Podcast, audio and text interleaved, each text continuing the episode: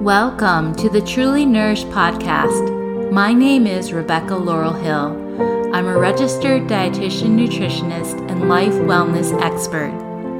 This podcast has one mission to help women break free from dieting and overeating patterns and transform how they nourish themselves in body, mind, and soul. Each episode, we dive into teachings and tools that will help you find more peace and freedom with food, more enjoyment living in and caring for your body, and more happiness and fulfillment in your life overall. Thank you for being here. Let's get started. Hello, my beautiful listeners. Thank you so much for being here. If you identify with being an emotional eater, then this episode is for you because I'm going to be giving you some easy tips that will help you to begin to work through it. So, the first thing to just know is that anytime we reach for food to manage our uncomfortable feelings, we are actually not wanting food. What we're truly wanting in that moment is just comfort. And I want to reiterate what I've talked about many times in past episodes. I just want to touch on this quickly that if you have a history of cycling between dieting or restricting food and then overeating, like that back and forth in that way, then the deprivation caused by whatever manner of food restriction that you've practiced is the major cause of the overeating. Yet, it's also possible that there's an emotional component to your reaching for food when you're not physically hungry and when your body is not actually asking for food. And if you're just coming away from dieting and perhaps even still restricting your food in some way, then you're in the early stage of this process. And at this early stage, it can be difficult to distinguish how much of your overeating is due to the food restriction and the dieting practices and the diet mentality and the feelings of deprivation that come with that and fuel overeating. And then how much is due to not managing uncomfortable feelings. So, if you listen to last week's episode, number 27, this would be if a person is in the attuning eater stage, the initial stage of progressing through the different eating stages to becoming a truly nourished woman. And so, in this initial stage, your first task is to really end that deprivation by ending all the restriction and the diet type of practices. So, you're getting reacquainted with your biological hunger, your taste preferences, and your fullness signals in your body and you're at the beginning stage of letting go of food rules and really learning how to make that peace with food, which means you're practicing giving yourself permission to eat the foods you love and you're practicing releasing fear around food and giving yourself that help and eating whatever you want to eat without guilt. And you're really learning also how to give yourself that grace and kindness as you might wobble, you know, as you're practicing this new way of being with food. That's another really important component of that attuning eater step. And and so at the stage you're just beginning the path to becoming that intuitive eater, that eater who is attuned to her body and to her intuition for how to eat well. And then once you accomplish that though, sometimes people will find that the chronic overeating they were experiencing has completely gone away. However, if you continue to experience overeating on a regular basis, even after you have been allowing yourself to eat what you love, have been learning how to make peace with food, and you're really becoming better at feeling attuned to your body's cues and guidance for when to eat, but you're still having these consistent overeating episodes or you know the, these binges even then it's quite likely that your overeating is being caused by some sort of emotional factors. Now just the relationship with food itself can create emotional factors but on this episode i'm going to talk specifically about outside factors like people circumstances in our life that are apart from just your own individual relationship with food. So many chronic dieters are aware that they turn to food for all kinds of feelings. Sometimes you already know this about yourself, but sometimes it is the deprivation by dieting that is creating emotional overeating. And once that deprivation is remedied, the overeating goes away. But once again, you might be aware that and identify with, well, I am an emotional eater. I know that I eat when I'm angry, or that when I'm bored, or I feel stressed, or lonely, or maybe even happy and excited. You know, people will also turn to food for happy feelings like celebration. However, it's important to know that it's not the actual feeling, once again, that's causing you to turn to food. Rather, it's the discomfort you experience at the idea of actually having that emotion. That is what creates this extra feeling of anxiety that drives and fuels and leads into overeating. So it's like we will experience an uncomfortable feeling and will resist having it. We won't want to be having it. And that resistance to the feeling, or even the fear of having the feeling, adds this extra feeling of anxiety. And so your emotional discomfort becomes even greater by resisting whatever feeling that you're having. And that will drive you to want to escape that discomfort even more by eating food. Because when you eat food and when food enters your body, you get distracted from the feeling by the eating process, but also food causes our brain to release certain chemicals that calm and soothe us for that moment while we're eating. But then, as soon as the food is gone or we stop eating, the uncomfortable feelings or emotions are still there lurking because we didn't actually allow our body to feel and process that feeling and metabolize it. And then on top of it, you know, we can feel even worse because we ate all the food that we didn't actually truly want to be eating. And so it's important to know that the problem is not your emotions or the food. The problem is that you're not able to fully understand your feelings or fully process them in a productive way.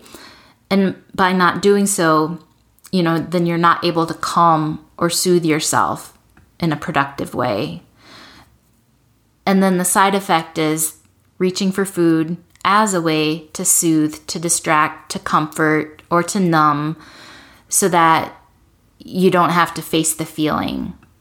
Or, you know, this might just be the pattern because you don't know how to face the feeling. And emotional eating can be distressing, right? Because the side effects of the behavior can be weight gain and also that just feeling of being out of control with food. However, know that it is positive that you're trying to help yourself in that moment of discomfort. But also know that any person, including you and everyone, can gain the skill of working through feelings without using food or without using negative coping me- mechanisms. So, uncomfortable feelings don't have to have negative side effects, and we don't have to be afraid of being with them. And that is something that you learn and the skill of feeling your feelings can be developed it's it is a skill it's not something that we're taught you know as babies we naturally did it we scream we'd be upset or as toddlers you know we just felt what we were feeling. But, you know, as a as a we grow up, emotions tend to get suppressed or escaped from. We for for various reasons that I won't go into right now, but that can be another episode if you want me to go into that, just let me know. So, essentially, we shouldn't be afraid of feelings because we're always going to have them as humans. So, there's never anything wrong with you or any of us for feeling upset about something, to f- feel uncomfortable feelings, to experience them. We're supposed to, it's part of being a human. But we do want to learn the tools, right? And gain the emotional skills that we we need to develop so that we can work with our feelings in positive ways and not have to turn to negative ways of coping. Now, the other thing I, I just want to mention is that it's important for you to understand how do you speak to yourself when you're feeling uncomfortable feelings? Because often what happens is you may translate the way you speak to yourself when you're having these uncomfortable feelings into this language of needing food or wanting food. So here's what I mean. Imagine, let's say, that you have an argument with a friend or family member or a coworker or anybody, and then you come home later in the day and you eat a package of cookies, even though you're not physically hungry. At that moment, you're probably not saying to yourself, okay, I feel this anger and I cannot tolerate this feeling. I think I'll eat this bag of cookies to soothe myself. That's typically not how it plays out. Instead, the eating is usually quite unconscious, meaning you just start eating but then you might begin to see what you're doing and start yelling at yourself in your head and think something like, oh my goodness, what am I doing? I'm out of control. I'm a pig, whatever, and so on. You might also have a thought like, okay, starting tomorrow, I'm getting back on my food plan, or tomorrow, I'm going to make sure I only eat salad to make up for this.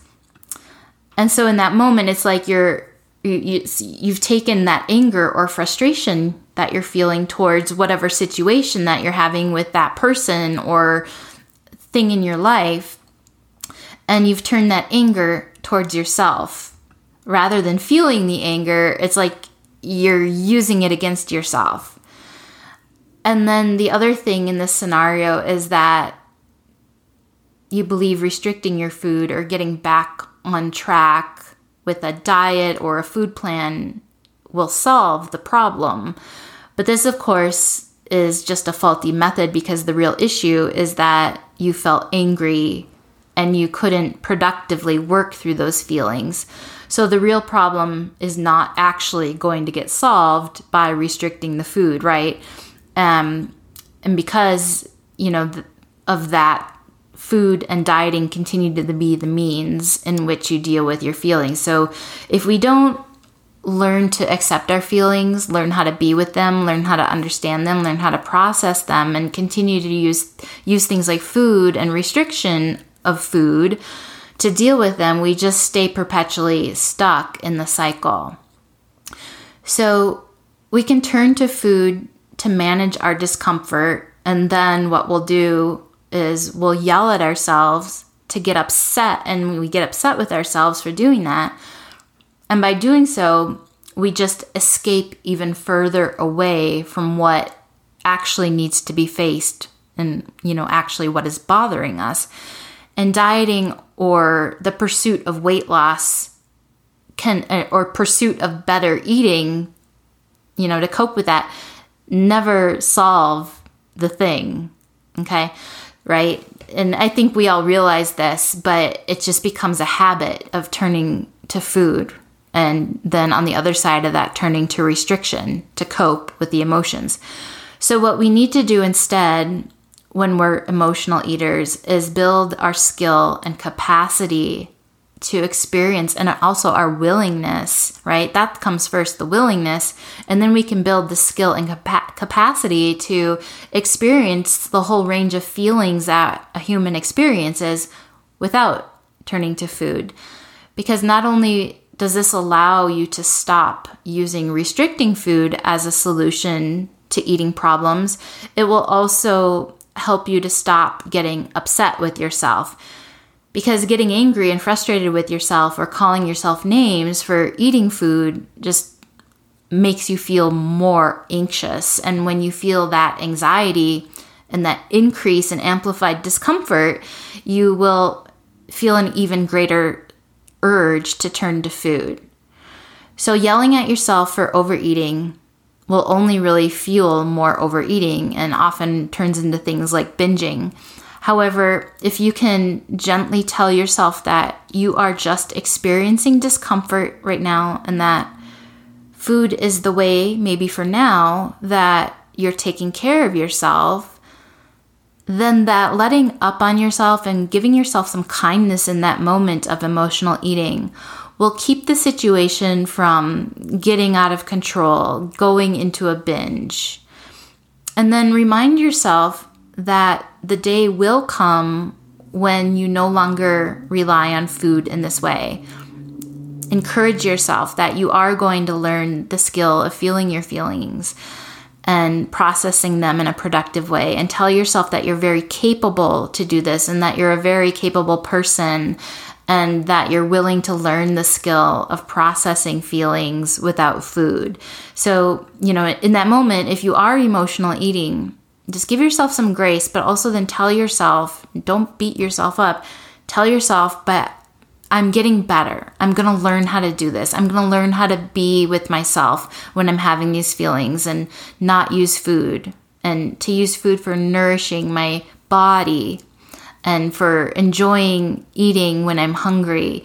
But I'm open and willing to learn how to feel my feelings without food. So just be your cheerleader in that moment. Don't beat yourself up for the emotional eating. So, ending self criticism in that way, you likely have, you know, that typically most people have when they are emotionally eating, that really is key in this process. And it's often overlooked. It's but it's so critical. I just can't stress that enough. That ending the self criticism, even if you catch yourself emotionally eating, is so important because number one, harsh words take you away from processing your feelings. And number two, harsh words ultimately make you feel worse. And just by understanding this, you can really slow down your overeating at that moment. So speak kindly to yourself, even if you're not 100% approving of the behavior that you're doing. And remember to think about this as a calming problem, not a food or weight problem, because it's so easy for our brains to default to thinking, like, oh, I'm so fat. I'm so terrible with food. I'm so out of control with food. I'm never going to lose weight if I'm doing this. And, you know, this downward spiral of food and body shaming and criticism can happen at these moments, right? But, and really take us away from what we really need to do, and that is process our feelings and be with ourselves and give ourselves some self care. So remember, I'm not in, in, the moment of emotional eating, you're not having a food problem. You're having a calming problem. You're having a, maybe you could even call it a self care problem un, unintentionally. So that's what I wanted to say about that. And now I would just want to give you an activity that you can do to really help yourself in that moment of emotional eating. And what I want you to do is to play detective and decipher how food is actually a code for your feelings. So, let me give you an example to illustrate what I mean. So, let's imagine that there's this woman, let's call her Jill, and she's very frustrated at her job. Maybe she feels like her boss is treating her unfairly and She's worried about being passed over for a promotion that she knows she deserves. And then one day, Jill gets a phone call from her best friend, and her friend is bubbling over with good news about her career. And of course, Jill, being the good friend that she is, she's congratulating her and telling her, you know, let's make a date to celebrate. And then she hangs up the phone and immediately goes to the pantry and begins eating chips and just putting food in her mouth, even though she's not hungry. And then after, you know, she's like, oh my gosh, what, what am I doing? And she be- begins to yell at herself about her eating. So, using this example, let's be detective and decipher what's going on. So, the first question I want you to consider is what feelings do you think Jill might be experiencing but not acknowledging? So I'm imagining that she could be experiencing frustration or anger or even shame, you know, feeling maybe that she's not good enough or thinking she's not good enough because she believes she's being passed over at work. And another important thing I have to interject here, it's important to know and always remember, is that our thoughts create our feelings. So we always have a story going on in our head that is creating whatever feelings we are experiencing. So, what story perhaps is Jill telling herself that is making her upset about her friend who is having so much career success? Jill might be telling herself a story about her own boss or her own company, or she might be telling herself a story of comparison between herself and her friend. You know, it could go all sorts of different ways, but if, for example, she is feeling frustration, anger, or shame, if those would be the typical emotions that a person might be feeling, we can imagine also then the types of stories a person would be telling themselves you know, to create those feelings. Then the second question to consider is what do you think Jill is saying to herself when she starts yelling at herself? So she's noticing, oh my gosh, I'm eating the food, and she starts yelling at herself about it. Um, just imagine what do you think it is, and I'll let you imagine from your own personal experience because, you know, what do you say to yourself in those moments when you catch yourself eating like that? So you you we are all you me we all each one of us is our own best expert in in imagining what Jill might be saying to herself. And then the third question is if Jill decides to restrict her food because she ate the bag of chips, what do you think will happen when the feelings we identify or what do you think will happen with those feelings we identified in number 1? So Let's say she is experiencing anger at her boss or feeling shame by thinking she's lacking in some way because of a lack of promotion or lack of career advancement. What do you think will happen to those feelings of frustration, anger, or shame if she doesn't process them and instead just goes to restricting her food the next day to deal with the overeating?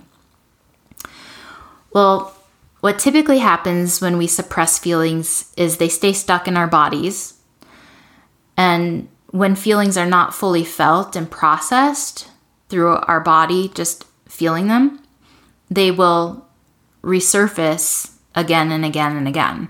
And so it's likely Jill will continue to get triggered in this way around her career or get triggered whenever her friend talks about her career and continue to use food to cope with those uncomfortable feelings when she's triggered. The other thing that happens when we push down and don't process our feelings is eventually, you know, when it happens again and again, when we always are suppressing and not fully feeling our feelings, those unprocessed feelings get trapped in our body, basically, stress in our body. And eventually, stress in our body always will manifest as phys- physical symptoms if we don't use ways of releasing that stress. And so those physical symptoms can be illnesses, conditions, you know, sickness, whatever it might be. That's another thing that can happen over time. So those are just things to be aware of. But now I want to share with you five questions. So grab a pen, five questions that you can use when you're reaching for food for emotional reasons. So, you know, questions to be the detective for yourself in that moment. So the first one is what am I feeling right now, but not acknowledging? The second one is what am I saying to myself that is causing me to feel this way? The third question Am I willing to see this differently? Am I willing to think differently about this situation? Am I willing to shift my perspective to something different and that maybe makes me feel better? And if so, what would that new perspective be? What would that new story be? You know, in the example of Jill, we can go there. Like, what would her new story be? What could her new story be? If it's about her boss or her company, she could start telling herself a new story about that that makes her feel better. Like, my boss does appreciate me, my company is this, you know, whatever other truths she can hold on to rather than just the default story that she might be telling herself. Or if it's about her friend, she could tell herself a story that I know that I'm just as qualified and capable as my friend. I know I'm going to get my promotion too. You know, there's always another better or different way of seeing things, right? A different story we can tell ourselves. And sometimes it's not always so easy to shift it immediately, but it's just being open to that question Am I willing to see this differently? And because when we're thinking differently, when we're seeing things differently, right, we feel differently too. And then the fourth question is Am I willing to take care of myself in a new way right now? Am I willing to comfort myself in a different way that is not with food? And if so, what might that be? So the first questions are like looking inside, you know, understanding what am I feeling, understanding what am I thinking that's creating these feelings. Um, asking yourself, am I willing to think differently about this? But then the fourth one is really about Am I willing also to do something differently right now? Am I willing to not eat food? And am I willing to comfort myself with some, with a different way of behavior right now? And then the fifth question is even if I decide to continue to eat to soothe myself and as the way that I choose to take care of myself at this moment, am I willing to be kind to myself with my words? And am I willing to be kind to myself by not punishing myself through dieting or restricting food later? Okay, so those are the five questions or places of reflection to to use when you're going to be that detective and really get to the bottom of your emotional eating and also, you know, not emotionally eat maybe in that moment. So I really hope this was helpful today. Let me know.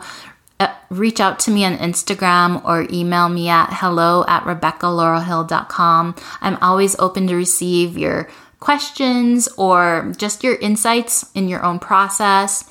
Let me know also any topics you'd like me to cover on the podcast. And finally, if you're interested in being part of the Truly Nourished membership, which is going to be a community of women who are wanting to break free from overeating and dieting patterns where we can come together and I will be your support and your guide and your teacher to uh, teach you how to eat intuitively. That's a core piece of this, but really learn the practices and tools of what I call body, mind, soul nutrition so that you can become that truly nourished woman, you know, move through those stages of change that I talked about on the last episode, episode 27. So if you haven't listened to that, be sure you go back and do that because it I take you through kind of the process of, you know, how the relationship with food changes on that journey of becoming a truly nourished woman who is living her best life with food freedom, with food peace, enjoying living in her body. So anyway, if you're interested in that, I have created a waitlist, which is just an information list that you can sign up for by, you know, adding your email to the list because anyone who's on that list, I will be the first to uh, let know about when I'm going to be opening the membership. Um, and anybody who decides to be a founding member will get a reduced monthly membership fee for life for as long as they stay a member of the Truly Nourished Club. Anyway, if that is of interest to you, the link is in the show notes and you can go to the web page to read more about it. And thank you for being here. I love being here with you. And until next time, much love. Are you a woman who wants to end cycles of overeating and dieting so that you can experience greater health and well being, more peace and freedom around food, more vibrancy, and more feelings of joy and confidence living in your body? If so, be sure to sign up for the waitlist to learn more about my new intuitive eating course and the Truly Nourished Private Women's Membership. It is in this private club where you can learn step by step how to end dieting and overeating forever and become the truly nourished woman you desire to be. Go to RebeccaLaurelhill.com to learn more.